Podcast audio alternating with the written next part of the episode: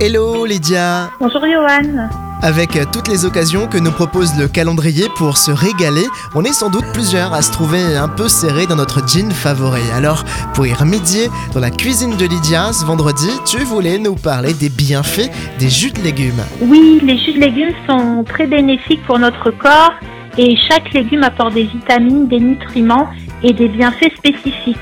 Donc ils ont aussi un effet notable sur la peau s'ils sont consommés régulièrement. Consommés sous forme de jus, notre organisme absorberait 70% de leurs vitamines et nutriments contre 30% si on les ingère en morceaux. Plutôt que d'acheter des jus tout prêts et souvent tout plein d'additifs dont on peut se passer, tu as sans doute des conseils tout simples pour réussir rapidement de délicieux mélanges. Je vous conseillerais d'inclure des fruits dans un premier temps et de diminuer progressivement leurs proportions.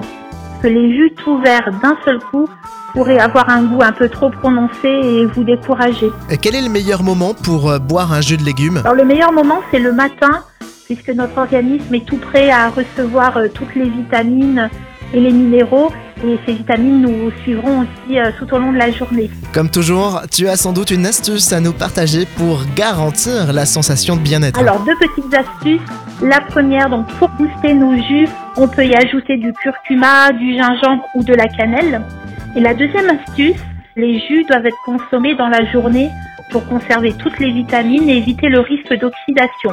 Pour la bonne nouvelle, il existe des carafes avec un système de mise sous vide qui permettent de conserver nos jus plusieurs jours. Merci beaucoup Lydia, ça donne euh, des idées pour euh, ce week-end.